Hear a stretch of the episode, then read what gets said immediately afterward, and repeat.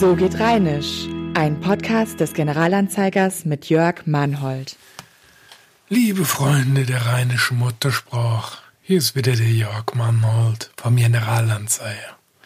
Ich habe euch heute was ganz Besonderes mitgebracht. Man könnte sagen, wir haben eine Sondersendung. Und zwar steht ja Karneval vor der Tür und aus diesem Anlass haben wir mal einen großen kölschen Musiker besucht, dem der Erhalt der kölschen Muttersprache sehr am Herzen liegt.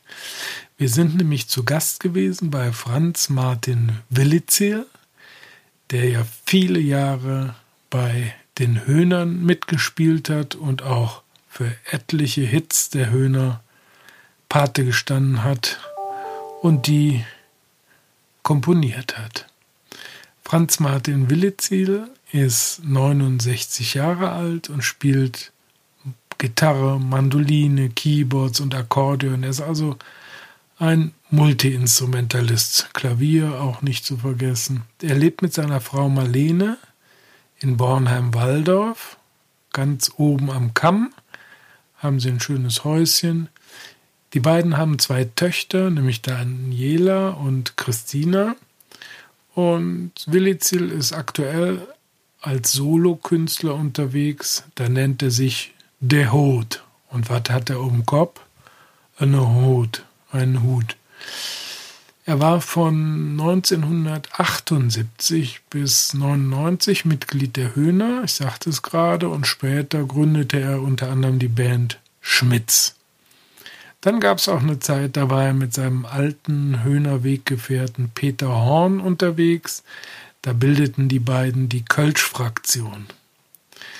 Willizils aktuelle CD hat den Titel Mit einer Stimme. Mit einer Stimme. Und er hat eine ganze Reihe Hits komponiert, die in den allgemeinen Karnevalskanon eingegangen sind. Unter anderem sehr bekannt cum los me nicht lamentiere, in Klammern. Dann Hey Kölle, du bist ein Gefühl. Und was auch immer wieder gern gespielt wird, ist Nix im Bügel, er war Aljo Trupp. Weil das kennt man ja. Und ich hatte die Freude, ihn besuchen zu dürfen in seinem Studio in Waldorf und er hat mir ein paar Fragen beantwortet. Wir haben sind mal ein bisschen durchgegangen die Stationen seines Lebens, aber auch seine Philosophie, wie er sich um die kölsche Muttersprache verdient macht und unter anderem auch, warum er bei den Höhnern dann ausgestiegen ist und jetzt auf eigenem Ticket unterwegs ist. Franz Martin Willizil ist ein ganz töfter Kumpeltyp und ich spiele einfach mal das Interview ab und ich wünsche viel Spaß dabei. Haben Sie immer hier in Bornheim gewohnt oder? Nein. Nee, nein. sondern wo kommen Sie her? Äh, geboren in Köln. Ja auch äh, aufgewachsen erstmal in Köln. Ja. Und äh, dann bin ich, als äh, ich meine Frau geheiratet habe, äh, sind wir erstmal nach Lülsdorf. ja.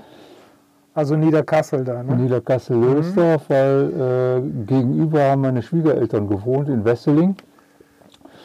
So, und dann sind wir von da aus äh, in die Eifel gezogen. Mhm. Nach und, Tondorf. Äh, ja, nach Tondorf, genau. Mhm.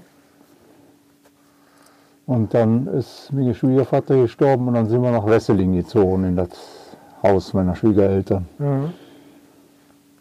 Und da sind wir geblieben, bis meine Schwiegermutter dann auch nicht mehr wollte. Und dann äh, sind wir hier hoch nach Waldorf gezogen. Nach Waldorf. Seit wann wohnen Sie jetzt hier? Äh, äh, gut zehn Jahre jetzt. Und Sie haben eine Tochter? Zwei. Oder? Zwei Töchter. Mhm. Mhm. Wie alt sind die? Oh wei, jetzt muss ich überlegen. äh, also die eine ist Baujahr 84, die ist jetzt 37 Ja. und die andere ist äh, Baujahr 86, zwei Jahre jünger. Und wie sind Sie zur Musik gekommen? Ach du lieber Gott. Gute Frage. Ja, das ist äh, entstanden. Äh, meine Eltern haben mir zum neunten, äh, Quatsch, da war ich neun, zu Weihnachten ein Akkordeon geschenkt. Äh, kein Mensch, auch ich, weiß nicht mehr, wie die darauf gekommen sind. Die haben nur gedacht, na, der Junge ist musikalisch, warum auch immer. Ähm, und haben mir dann das Akkordeon geschenkt. Dann kriegte ich Akkordeonunterricht. Und danach auch irgendwann noch, noch ein Jahr Klavierunterricht.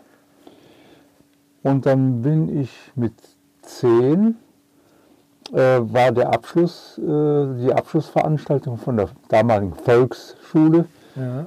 Na, heute sagt man ja Grundschule versucht. Mhm. Ähm, und da habe ich mit meinem Akkordeon äh, auf der Bühne gestanden und äh, zwei Lieder gespielt. Ja, und dann gab es Applaus und Dann war es geschehen. dann war es geschehen. Ja. Also wirklich, so kann man das sagen. Ne? Also, Wissen Sie noch, welche Lieder das waren? äh, ich glaube, das war irgendwie, das war so ein, so ein zusammengestelltes Me- Medley für Akkordeon, das hieß an der schönen Ah, ja. blauen Donau. Pot, Potpourri, ne? So Ja, so ein ne? Potpourri an, an der schönen blauen Donau, Ja. glaube ich. Ja, und dann ging es wirklich von da aus, äh, ging es dann wirklich los. Ne? Und dann haben Sie ja erstmal dann quasi Akkordeon gespielt und Akkordeon, Klavier. Klavier. ne? aber auch jetzt mehr so rudimentär, Ja, sag ich ja. mal. Ne? Und dann hat im ersten Jahr, da, war, da bin ich aufs Gymnasium gekommen. Das war Äh, noch in Köln. Das war in Köln, ja. Mhm, Da haben wir ja in Köln gewohnt. Und dann bin ich aufs Hansa-Gymnasium gegangen, weil das quasi war das direkt um die Ecke. Wir haben am Hansaring um die Ecke gewohnt. Da konnte ich also immer zu Fuß hinlatschen.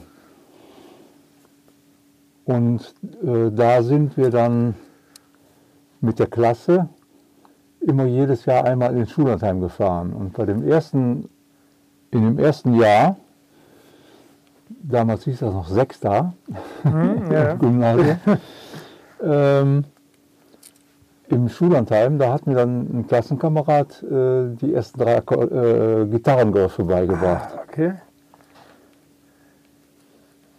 Und dann ging es los mit Gitarre. Das heißt, dann haben Sie eine gekauft oder war dann- geschenkt bekommen und so. Bitte? Dann haben Sie eine geschenkt bekommen oder gekauft oder so. Irgendwann habe ich dann eine gekauft, ja, glaube ich. Ja, ja.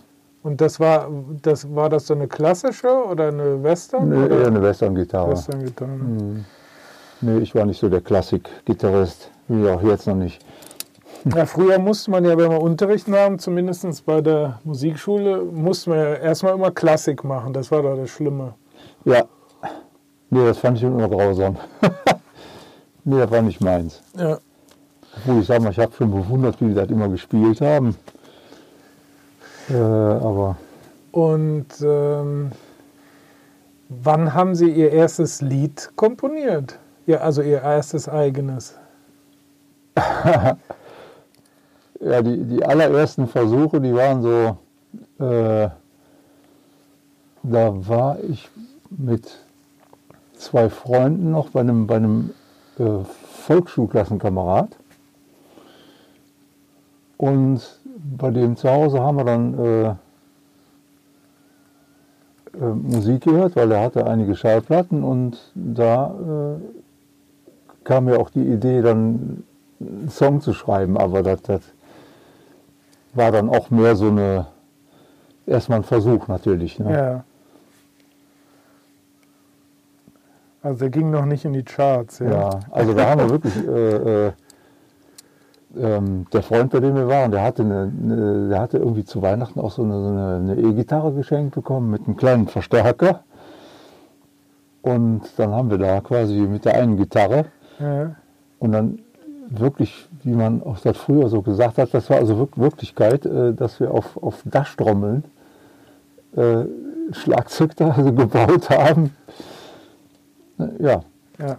das war also wirklich, Also ich kann nur sagen, bei uns war das das- genauso. ja, Also ähm, ich habe dann das, dieses Röhrenradio irgendwie auseinandergelötet, weil das so einen schönen Röhrenklang hatte und da das war so ein, ich weiß nicht, wie nennt sich das, so ein DIN-Stecker oder irgendwie sowas, um da hinten reinzukommen. ja, ja, Und ja, ich kenne die noch. So Bananenstecker hießen die, glaube ich, im, im Volksmund. ja, ja. Ja. Jedenfalls, äh, dann klang das schön verzerrt, ne? So, Ja. so, so ein warmer, verzerrter Genau, genau. Sound.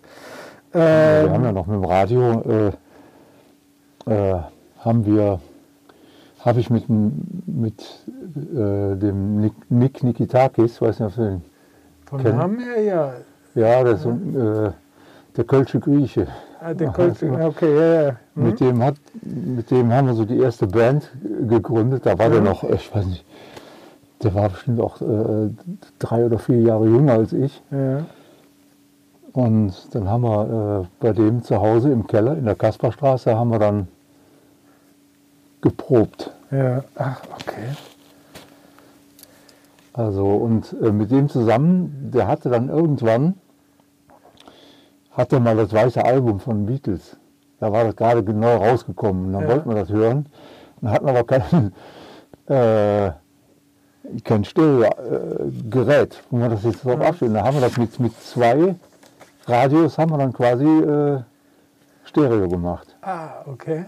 Weil der Plattenspieler Ja. konnte es und, und Ja, der hatte nur keinen Verstärker. Jetzt einen, Da ja. haben wir da äh, bei uns zu Hause am Küchentisch links und rechts die zwei Radios und wir mit unseren zwei Köppen da so drin, damit wir das auf Stereo hören konnten.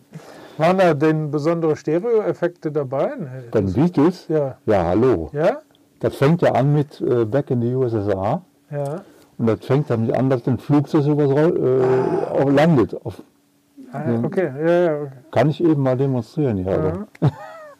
Da ist dann wirklich Stereo und, und überhaupt diese ganzen äh, Stereo- Stereo-Effekte, die waren ja damals schon. Da Stimmt. wird, ja, da wird ja. ja. auch seit Sgt. Pepper schon ja, weil noch dann, früher, also damit gearbeitet auch. Ne? ja. Diese Geschichte mit, den, mit der Idee, Song zu schreiben, wo Sie mit der E-Gitarre bei dem Freund waren, Hm. wie alt waren Sie da?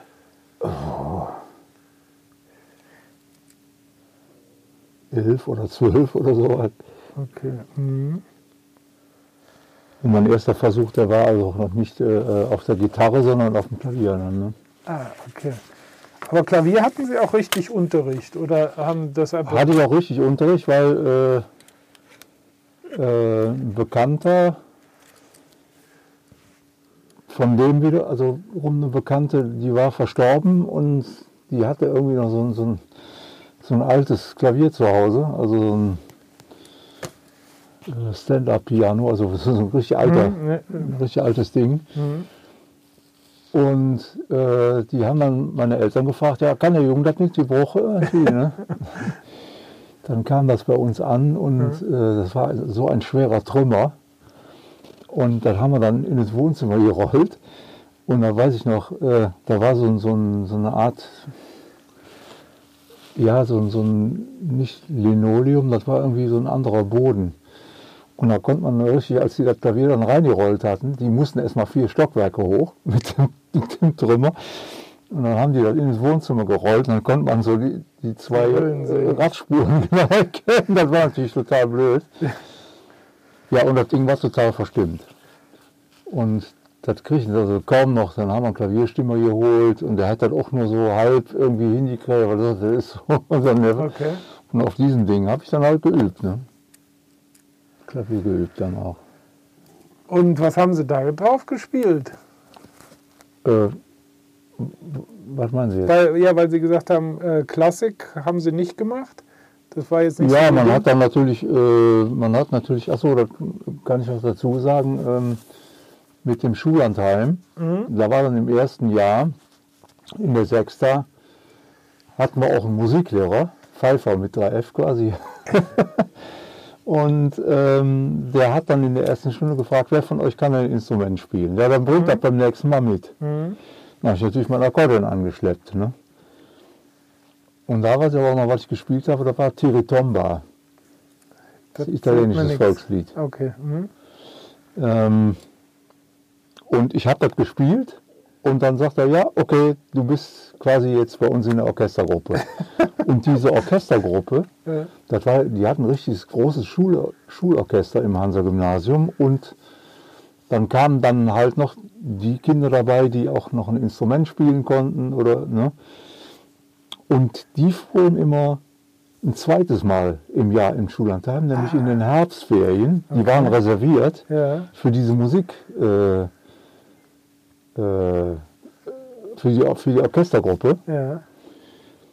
Und das war natürlich nochmal, das war ja auch in der Sechster noch, das war ja auch so ein Verstärker noch, wo ich dann andere Kinder äh, kennengelernt habe, andere Instrumente, da waren ja alle äh, Orchesterinstrumente dabei, also Streicher, äh, Bläser, Fagott und, und äh, äh, Schlagwerk.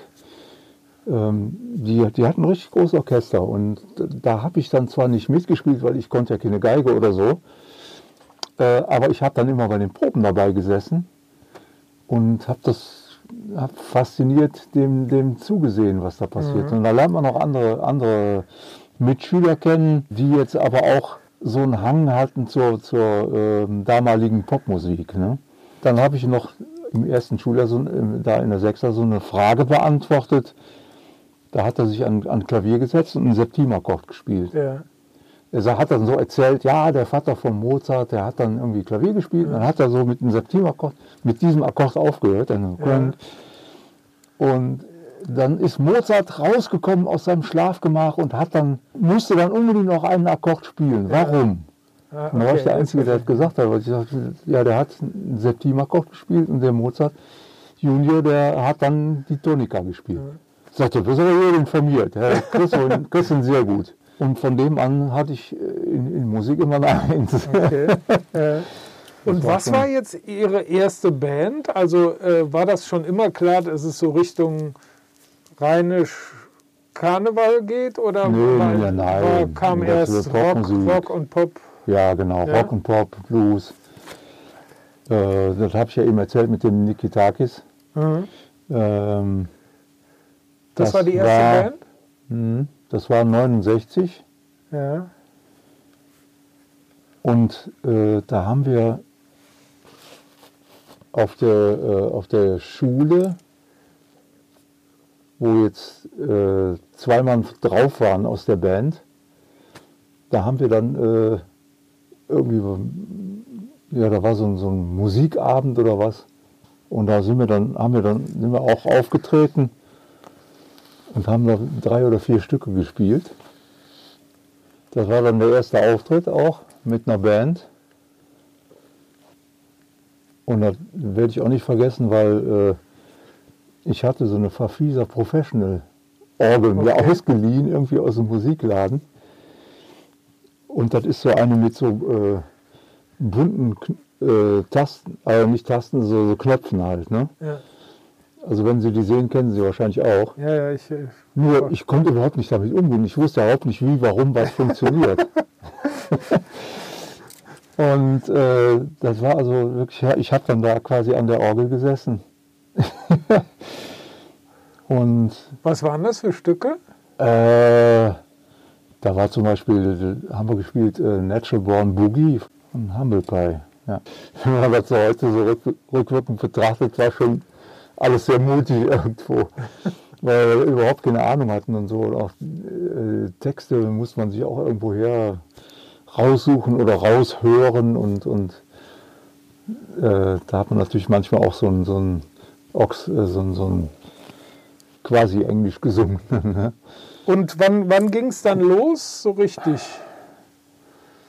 Ja, von da an ging es eigentlich ständig weiter. Ne? Haben Sie das in, also haben Sie einen normalen Beruf in irgendeiner Weise gelernt oder waren Sie immer Profi? Äh, also ich war ja erstmal äh, äh, auf dem Gymnasium, habe dann mehr schlecht als rechten äh, Abschluss gehabt, weil ich für die mündlichen Prüfungen auch gar nichts getan habe.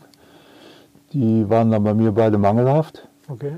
Und zum Glück war ich aber in den, in den Klassennoten so einigermaßen gut. Und dann hat der Schuldirektor, der hat dann, äh, ich glaube, vier oder fünf von uns, ich dabei, äh, vorgeladen und hat uns dann zur Sau gemacht, äh, was uns denn einfiel, so eine, so eine schlechte Leistung da zu bieten bei der mündlichen Prüfung. Und er würde jetzt nochmal Gnade vor Recht ergehen lassen und dann diese zwei Prüfungsfächer äh, mit ausreichend bewerten, obwohl die Prüfung halt Eigentlich Kacke war. war, ne? Und ja, das war also, ich hatte also so, glaube 3,0 irgendwie so ein, so ein Durchschnitt. Und damals war es aber noch nicht so ganz so schlimm mit dem Numerus Clausus wie heute. Und dann, ja, dann äh, wollte ich, ich wollte immer Lehrer werden und bin dann auf die pädagogische Hochschule. Okay. Und ja, habe da so verrückte Sachen gemacht, wie, wie äh, Kontrabassunterricht bekommen. Und habe da auch äh, zwei Jungs kennengelernt, äh, die bei den Höhnern waren. Und dann bin ich zum Janus hin und habe zu dem gesagt, ja, äh, kann ich denn nicht bei euch mitmachen? Ach, die gab es schon. Ja? Ja, die war, hatten so gerade angefangen, das war Ja, ja, Anfang der 70er. Und äh, äh, die, die hatten auch schon Karnevalsauftritt und ich wusste eigentlich gar nicht, was da, was da abgeht. Also ich habe dann nur gefragt, hab, kann ich ja nicht bei euch mitmachen? Und dann hat der Janus mich von oben bis unten angeguckt und hat dann gesagt, äh, nee, da musst du dir erstmal was Vernünftiges anziehen. das war also der erste Spruch von ihm. Und äh, Das heißt, der Janus war einer von den beiden. ja, der andere war der Peter Werner halt. Ne? Mhm. Hm. Ja, und dann ging auch das so ein bisschen so mehr ins Land. Äh, und ich habe das Studium auch dann abgebrochen. Haben Sie denn jetzt abgebrochen, weil Sie da schon jetzt dann mit den Höhnern unterwegs waren und da so viel. Ne? Nee, weil Also- das einfach nicht mein Ding war. Okay. Und äh, dann habe ich die, äh, den Janus aber irgendwann wieder getroffen und da ist bei den Höhnern, die waren ja noch zu viert, da ist der Walter Pelzer ausgefallen, das war damals ja der Mandolinist und Klarinette hat er gespielt. Der war krank geworden und äh, der Janus kam zu mir und sagte, äh, du könntest uns aushelfen bei ein paar Auftritten jetzt, die wir jetzt haben im Karneval. Und ja, das habe ich dann auch gemacht. Und das, das Markante an dem, an dem allerersten Auftritt war, wir stehen also auf der Bühne und links neben mir steht der Janus und rechts neben mir der Peter Horn. Und äh, wir spielen so und dann äh, kam ein Walzer, haben einen Walzer gespielt, ich weiß nicht mehr, Blutwurst Gold oder irgendwie so. jetzt. Und dann guckt der Janus so zu mir rum und sagt, Schunkeln! Ich sag, was ist das denn? Ach, okay. Ja, hin und her. okay. Also ich wusste noch nicht, wo was Schunkeln war, weil ich ja, Ja. von der Rock, Rockmusik Ja. kam. Ne? Dann war es einfach so, dass die Höhner kriegten ein Angebot, im Senftöpfchen zu spielen. Da haben sie aber dann Muffen gehabt, das mit vier Mann zu machen, weil sie auch nicht, nicht jeder war dann auf dem Instrument so. Also äh, der Janus hat dann so mehr oder weniger, der war ja eigentlich Drummer, Ja. hat aber Bass gespielt in der Ach, Besetzung. Okay. So, und dann haben sie gesagt, ja, für Senftöpfchen, das haben wir noch nie gemacht, ein, Zwei-Stunden-Konzert, da müssen wir uns jetzt irgendwas einfallen lassen. Und da haben sie mich dann dazu geholt und den Günther Steinig am Bass. Und dann waren wir da zu sechst. Und dann hatten wir, haben wir quasi so richtig akribisch vorbereitet, das erste Konzert. ist ja auch mal was. Da muss man die Leute ja über einen längeren Zeitraum fesseln und unterhalten. Das Ja, also wir, wir kannten das jetzt, sagen wir mal, von, äh, von, von kurzen Karnevalsauftritten vielleicht. Ne? Das, da spielt man halt 20 Minuten. Und wenn es hochkommt, eine Zugabe und dann Ja. war es das. Aber da war halt mehr gefragt. Ne? Da war auch, dass wir die Leute unterhalten mussten. Und das haben wir uns dann wirklich vorher so äh, tagelang überlegt, wie wir das machen.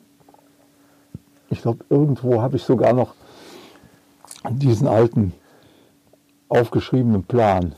Ja, dann haben wir quasi das Programm so aus dem Boden gestampft mit irgendwelchen Verzell, was, was uns dann damals so einfiel. Peter Werner hat irgendwie so, so, ein, so eine Art Kindergedicht vorgetragen, das weiß ich noch. Und angefangen hat das Ganze, äh, da haben wir so wie, wie ein Orchester uns aufgestellt Ja. und ich war der Dirigent. Ah, okay. Dann kriegte ich von Peter Werner, dessen Vater war irgendwie bei der Oper, kriegte ich von dem einen Original-Taktstock geliehen. Er sagte, pass mir auf das Ding auf. wenn, mir, wenn, mir Vater, wenn der kaputt ist, mein Vater schlägt mich grün und blau. und äh, dann hatten wir den ersten Auftritt im Senfchef und der Vorhang geht auf, ich fange an zu dirigieren, die fangen an zu spielen. Ich weiß nicht mehr, was das war, die haben auch so Instrumenten gespielt dann irgendwie. Und ich fuchtele so quasi mit den Armen so den Takt und auf einmal ist der Taktstock weg. ich gucke so, ich denke, scheiße, wo ist der Taktstock jetzt hin? und dann habe ich erstmal nicht gerafft, was passiert war. Gucke hoch und dann steckte der Taktstock in dem, wo der, wo der, wo der Vorhang äh, drin hängt, Ja. Steckte der so genau dazwischen.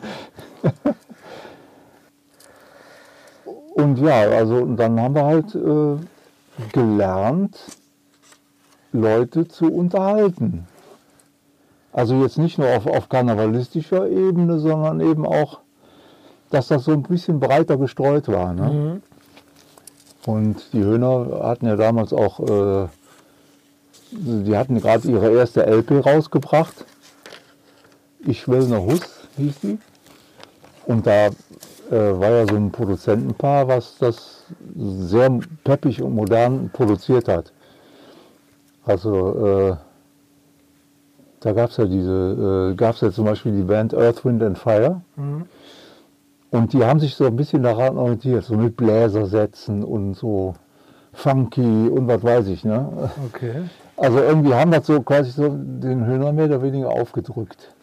Also Aber das war ja dann live jetzt- schwer zu spielen oder hatten Sie dann. genau, da muss man dann erstmal umsetzen. Ne? Ja, Aber haben, wir haben das hingekriegt. Ne? irre. War ja. Ja. dann wirklich 22 Jahre insgesamt Mhm. für mich. Ne? Ich meine, das, äh, da, Sind da Sie da im Streit rausgegangen oder war das. ich hatte, ich hatte einfach keine Lust mehr.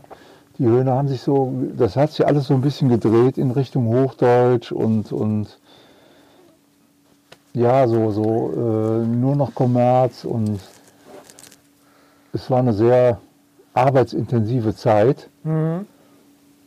und ich hatte dann auch irgendwie keine, keine richtige Lust mehr und habe gesagt, das, das ist nichts mehr für mich, ich will äh, beim Kölschen bleiben.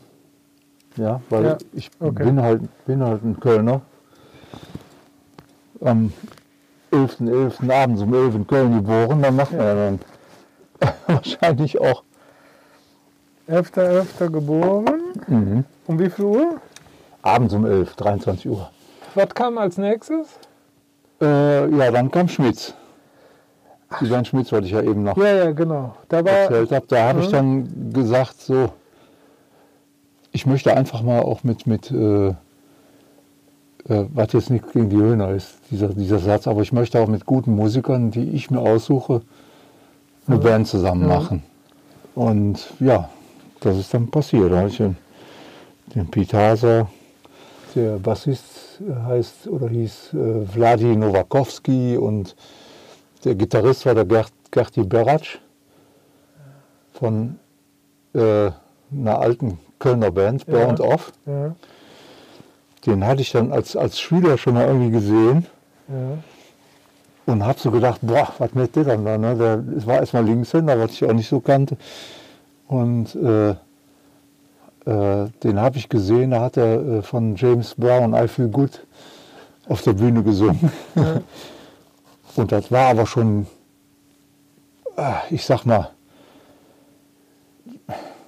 so zu Ice Cream Summer Zeiten ungefähr, wenn überhaupt. Wenn ich noch, noch was früher war. Das heißt, den- Schmitz startete wann? Äh, das war im Mitte 2000. Ah, okay. Aber ich hatte jetzt von Ihrer Homepage Hm? irgendwie das Gefühl, Schmitz ist eine Geschichte mit Ihrer Familie, also mit Ihrer Tochter oder so. Das kam jetzt später. Das war eben noch eine Wiederauflage. Ja, ja, genau. Ah, okay. Ja, und dann äh, kam 2008 die Kölsch-Fraktion. Ja. Also da hatte ich aber auch schon äh, so meine ersten Solo-Auftritte auch gemacht. Na, das war zum Beispiel so eine Sache, dass ich bei den Höhnern nie gelernt hatte, einen Song alleine zu spielen. Da müssen immer irgendwie dabei sein. ja. Und dann hatten meine Frau und ich, wir hatten ja ein Café in Wesseling aufgemacht Ach, und haben so Reibekuchenabende gemacht. Wo, wo ist das? Äh, in Wesseling, in der Lucia-Straße Okay. mit Z. Da haben wir auch gewohnt. Das war in dem Wohnhaus, wo wir waren. Ah, okay. Dann haben wir dann, da haben wir so einen Anbau noch äh, mauern lassen, wo dann das Café drin war. Und äh, dann haben wir, wie gesagt, so Reibekuchenabende gemacht. Die waren auch meistens pickepacke voll. Äh, und meine Frau hat gesagt, äh, kannst du da nicht irgendwie so drei, vier Lieder spielen, so, um die Leute zu unterhalten? Ich sage, äh, ich alleine. das war wirklich so, dass ich dann Angst hatte, alleine äh, Ja. zu spielen. Und dann habe ich gesagt, okay, ich mache das. Ne? Und dann hab ich Mit, mir mit so ein- was? Äh, Mit äh, Akkordeon oder Nee, mit, mit der Gitarre. mit Gitarre? Und habe dann äh, ähm, quasi so mein Repertoire für eine halbe Stunde draufgetan Ja. und habe das dann gemacht. Und das war halt auch erfolgreich. Und dann fingen meine Soloauftritte an. Und dann, das kam dann quasi auch noch dazu. Dann, als ich, ich dann irgendwann als der Hut dann, das war 2005, losgezogen bin. Da war die Band Schmitz so ein bisschen in der Auflösung begriffen Mhm. und auch so ein bisschen zerstritten und, und ja, ging irgendwie nicht mehr weiter. Und dann habe ich dann alleine weitergemacht. Und 2008 äh, bin ich dann, sind der Peter Horn und ich uns so quasi über den Weg gelaufen. Und äh, das war so bei einer Veranstaltung äh, in, in der Pfarre, in, in der Schule. Und äh, da kam ich so die Treppe hoch und der Peter kam die Treppe runter. Ach, was machst du denn hier? Na, hast du, bist ja auch äh, unterwegs. Und da habe ich zu ihm gesagt, wir sollen wir uns, sollen wir da nicht mal vielleicht mal was zusammen machen, unsere, unsere äh, Talente zusammenschmeißen. Ja, und da war die Kölsch-Fraktion geboren. Gibt es irgendein, also was, was war der bekannteste Hit von der Kölsch-Fraktion? Ich würde sagen, nichts im Bügel. Nix im Bügel, aber Aldio Trupp. ich sag mal, also es war ein, eigen, ein eigener Song. Ja, Ne? ja. Also äh, wir haben natürlich auch äh, immer im Programm so drei, vier alte Höhner-Songs gehabt. Räuber Ne? zum Beispiel. Weil- Ne? Räuber ist von ihm, oder? Bitte? Von, äh, Räuber ist von vom Nee, der ist von Peter. Hm? Ja. Und von mir waren, äh, ich habe dann Hekölle mit reingebracht Mhm. und Gumlas Viere. Und der Peter hat seine Songs dann so äh, Echte Funde, Blutwurst Kölsch. So als alte Songs. Und dann haben wir natürlich auch, ich habe dann aber weiter äh, Songs geschrieben. Und ja, dann haben wir da versucht, immer so, so ein, eine Balance zu halten zwischen neuen und alten Songs, ne? damit die Leute nicht jetzt sagen, die spielen ja nur ihre alten Scheiße Ja. oder so. Ne? Wieso ging das mit der Kölsch-Fraktion dann zu Ende? Äh, der Peter hat gesagt, ich höre auf. Okay.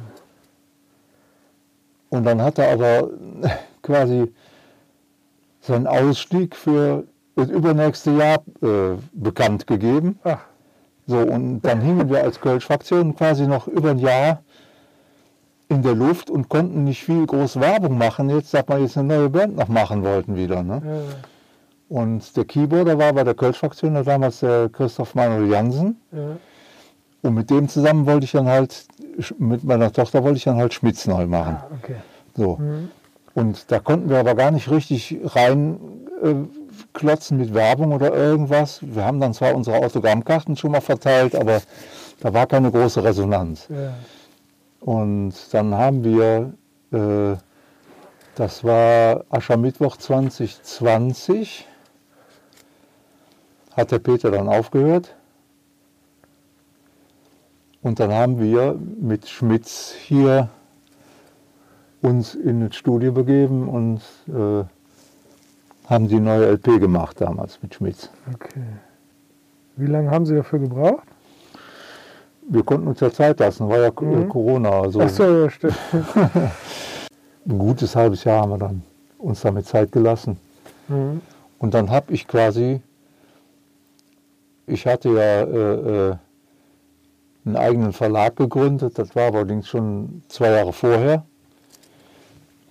Ähm, und dann habe ich quasi diese CD in, eigen, in eigener Verantwortung produziert und auch versucht zu vertreiben, was natürlich in Corona-Zeiten nicht einfach war. Man konnte ja nirgendwo äh, Auftritte machen, werben dafür. Ne? Machen Sie das hier alles komplett? Also auch mastern und so? Also, Ja, oder, also ich habe mir das immer geteilt mit dem Christoph, der zu Hause in Geilenkirchen in seinem Wohnhaus äh, auch ein eigenes Studio hat. Und dann haben wir uns die Bälle immer so ein bisschen hin und her geschmissen. Ne? Okay. Aber Also also vom Grundsatz her können Sie das schon, so diese ganze, diesen Ja. ganzen Workflow. Das kann man ja alles alleine machen. Ja. Äh, Ja. wie, wie schreibt man den Karnevalshit? Was muss denn so ein Karnevalshit haben, damit er ein gut, sagen wir mal, ob der jetzt groß ankommt und viel gespielt wird und mitgesungen wird, ist das eine. Aber Mhm. was muss ein gutes Lied haben? Ja, ein gutes Lied äh, lebt in meinen Augen oder Ohren äh, von einer guten Melodie, die sich so in die Gehirnwindungen reinfräst. Und äh, Also Wiedererkennungswert oder? ja, ja, das, ja, das, also ich sag mal so, man muss die Menschen versuchen, damit emotional zu berühren. Mhm. Also da gibt es ja viele Musiken, wo sie dann sagen, oh, das, das ist irgendwie, das rührt mich jetzt gerade zu Tränen oder, oder das nimmt mich jetzt total mit.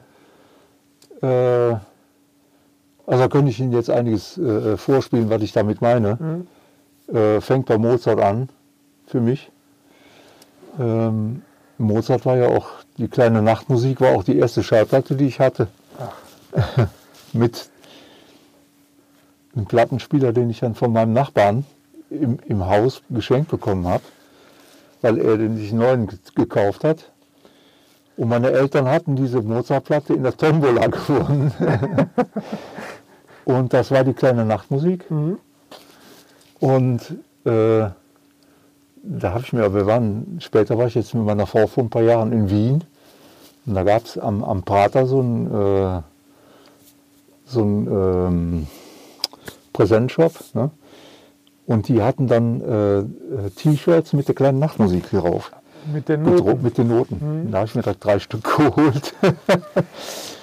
ja, und also das sind so, und damit fing das an, auch meine, meine Liebe äh, zur, zur Klassik, die ja nicht selbstverständlich ist, wenn man als Rockmusiker unterwegs ist. Ne?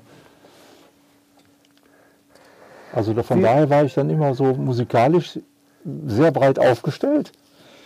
Und äh, deswegen sage ich, also eine Melodie muss da sein, die einen irgendwo berührt.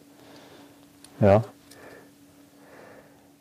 Ist es denn am Ende mehr die Melodie oder mehr der Text? Also Äh, ich sag mal zum Beispiel jetzt eben äh, nix im Bügel, er war Alio-Trupp. ja, das ist jetzt von der, von der Musik her eher schlicht. Ja, klar, aber, aber das ist doch, das ist so ein geiler Satz. Das ist doch, also Ja, aber das ist der Text halt. Ne? Der Text Ja, ist ja. jetzt, genau, deswegen frage ich, ist es, ist es, ist der Text wichtiger? Ist das so, so ein, also wie man sagt, Ja, so, nee, also das war so, äh, wir- wir haben ähm, im Schmitz, waren wir im Bus unterwegs und der Schlagzeuger, der Mann Breuer, der hat, äh, hat eine CD mitgebracht und legte die ein und die lief so und wir waren also auf einmal sag ich, Moment mal, was ist das denn da, ne? Kannst du noch mal von vorne laufen lassen? Und ähm, dann war das eine Nummer von Anders Osborn, hieß der, oder heißt der, ähm, die der zusammen mit irgendeinem Indianerhäuptling oder was aufgenommen hatte. Und äh, ja, da habe ich dann gesagt, boah, das ist aber toll. Da habe ich, hab ich zu Mann gesagt, "Kann- kannst du mir die Platte mal ausleihen für, für, für ein paar Tage? Ja, aber bringen wir die wieder. und dann habe ich die mit nach Hause genommen und am selben Tag habe die nochmal gehört. Ja. Und am selben Tag hatte ich die Idee für diese Zeile, nix im Bügel. Und der Text war in einer Viertelstunde fertig. Am selben Tag noch. Und dann bin ich einen Tag später kam ich dann, habe ich mit, mit, zu dem Mann gesagt, hier hast du deine CD wieder, ich habe schon einen Song gemacht daraus. Äh, ja, das ist einfach, manchmal kommen solche Dinge, die überfallen einen dann so und ja, da weiß man auch gar nicht, wo das herkommt. Äh, es war die Idee, äh, da war ja damals 2004, war Regierungswechsel ja, von der CDU zur äh, SPD. Damals mit Gerhard Schröder und, und Lafontaine. Mhm. Der war noch Finanzminister, hat er dann äh, zurückgezogen, ne? weil er ja dann ja, richtig, ja. zur Linken äh, gegangen ist. Und ähm, die haben ihre Regierungsgeschäfte angefangen und dann weiß ich noch, dann war in der Zeitung äh, irgendwie so die Schlagzeile, ja, wir haben jetzt ein, ein riesen äh, Milliardenloch in unserem Haushalt. Und keiner wusste, wo es herkam. Nach dem Motto, ja, die CDU, die hat da wahrscheinlich so schlecht gewirtschaftet, äh, jetzt haben wir den Salat. Ne? Mhm. Und da ist so die Zeile daraus entstanden. Nix im Bügel, er war Aliotrop. ja, der Gegensatz. Und ich meine, Ja. daraus kann man ja alles entwickeln dann. Ne? Wenn, also, wenn einmal die Idee da ist, so, ne, und die war ziemlich schnell, ich weiß auch nicht mehr, wie das war, aber äh, wenn einmal diese Idee da ist, dann geht es auch relativ schnell. Ne? So entstehen die so- so- Sachen. Ja, Ja, die kommen dann von außen angeflogen, die hat man auch nicht unbedingt selber. Also ich sag mal so, äh, mit einer guten Melodie können sie eigentlich alles machen. Äh, die kann auch für sich alleine stehen. ah, okay. Mhm. Ja. Ähm, und wenn dann noch ein guter Text draufkommt, oder ein, ein Text, der jetzt sagen wir nicht, nicht äh, so aus der Luft gegriffen oder irgendwie der auch ein bisschen Sinn macht, ähm, dann kommen da so zwei Komponenten zusammen. Die können dann, wenn sie sich ergänzen, viel mehr sein als das, was der Text und die Musik für sich alleine sind, sondern die Ja. wirken dann auf einmal noch zusammen. Das heißt, beides unterstützt sich gegenseitig. Das heißt, die Musik unterstützt die, Aussage des Textes und der Text äh, ist nochmal ein Vehikel, um, um sich in den Kopf der Leute reinzuarbeiten. Ne? Also ist mehr als die Summe seiner Teile, wie man so schön sagt. Ja? Ja, so kann man sagen, ja. Was ist denn Ihre Philosophie? Also jetzt mal weggekommen von, wie schreibt man einen guten Song, aber ähm, ja. was wollen Sie denn vermitteln mit dem, was Sie da so tun? Ja, jetzt haben wir gerade das, das richtige Stichwort genannt, nämlich äh, Gefühle, also das, was die Leute auch berührt. Das kann man eigentlich so übertragen. Das ist, deswegen sage ich mal, ich bin jetzt im Moment ein, ein etwas ganzheitlicherer Mensch auf der Bühne, als ich es vorher war. Na, man, also es ist schon ein Unterschied, ob man versucht, die Leute zu bedienen Ja. Äh, Das ist das, was die Höhner machen für meine Begriffe, Mhm. äh, die jetzt Songs schreiben, wo sie dann denken, ja, das, das könnte jetzt ein Karnevalshit sein. Ja. Und dann wird ja immer, der, der Janus hat immer gesagt, man muss immer, immer wieder neue Ende mit Wasser setzen. ähm, ja, das ist so ein Trial and Error irgendwo. Ähm, und bei mir ist das so, ich gehe, ich versuche da mehr als der Mensch FM auf die Bühne zu gehen und das zu sein, was ich bin. Mich jetzt nicht groß noch äh, verbiegen oder verstellen, denn das hat mich früher krank gemacht. Ja. Und das ist jetzt, äh, das ist jetzt total was anderes. Also mit Schmitz, damals mit der alten Besetzung, äh, hatte ich auch noch die Idee, jetzt machen wir mal so richtige Musik, die wir mögen, äh, und tragen das in den Karneval. Und das war dann wahrscheinlich schon der erste Fehler, weil ich dann irgendwie nach kurzer Zeit gesagt habe, irgendwie ist das jetzt schwer hier anzukommen. Die Leute kommen immer an und sagen, du spielst auch den alle Höhner Hits. Ne? Und dann, ja, dann macht man das irgendwann. Ne? Obwohl äh, ich das wirklich äh, für mich jetzt im Moment so hinbekommen hatte, jetzt geht es ja im Moment leider nicht ja. mehr, ähm, dass ich das, was ich gerne mache, wirklich auch mich damit auf die Bühne stelle und, und, äh, und dann wirklich denke, äh, wenn ich das gefällt, gut, wenn nicht, dann habe ich ja Pech gehabt. Aber ja. meistens ist es so, dass es doch ja. bei den Leuten sehr gut ankommt. Ne? Vielleicht weil, äh, weil ich authentischer bin als früher ne? und nicht versuche, irgendwas darzustellen. Und ähm, zum Thema Rheinisch und hm. Mundart und so, mhm. gibt es da auch was? Also ein Glaubensbekenntnis? Ja, Glaubensbekenntnis, ja. Äh, ich bin halt ein Kölscher. Und äh, mein, mein Spruch ist ja immer äh, im Moment immer, äh, Kölsch kann auch anders. Also weg vom Karneval oder dass man weiß, man hat eigentlich viel mehr Möglichkeiten, als man denkt.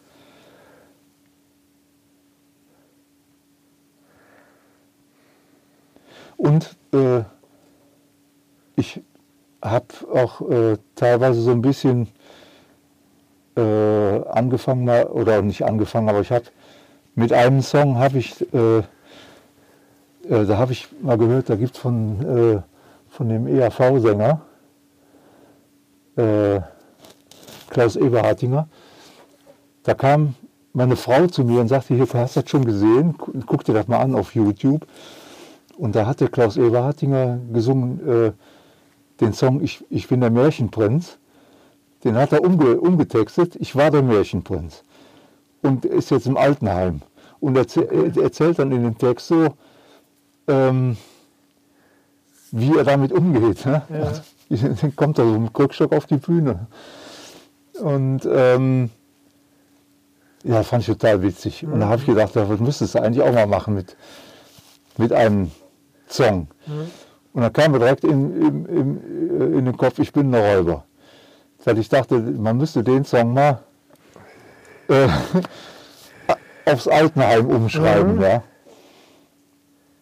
Und äh, also das kam bei den Auftritten, die ich damit gemacht habe, kam dann immer sehr gut an. Also weil es einfach sich selber parodiert. Ja, also, äh, man nimmt sich quasi selber auf die Schippe. Ich sage dann zu dem Song, ja, äh, jetzt äh, in, de, in, meinem heutigen Alter zu singen, ich bin ein Räuber, ist ja irgendwo, geht ja irgendwo an der Zeit vorbei. Und äh, dann habe ich mir gedacht, ich muss den Text mal umschreiben und ein bisschen zeitgemäßer für mich jetzt machen. Und die Leute, die lachen sich schimmelig dann. Ne? Also das, das kann man auch machen. Ne? Ja. Also äh, das ist ja quasi dann ein alter Höhner-Song. äh, und hat aber auf einmal eine ganz neue Bedeutung. So, liebe Freunde der rheinischen Mutterspruch, das war's für heute. War ein bisschen länger. Sonderausgabe mit Franz Martin Willizil, der uns ein paar Einblicke gewährt hat in sein Leben und sein Arbeiten. Das hat wirklich Spaß gemacht, ihn zu befragen und ihm zuzuhören. Und ich sage, Maret Jod, schwenkt der Hut und bis demnächst. Tschüss. Das war So geht Rheinisch, der GA-Podcast zur rheinischen Alltagssprache.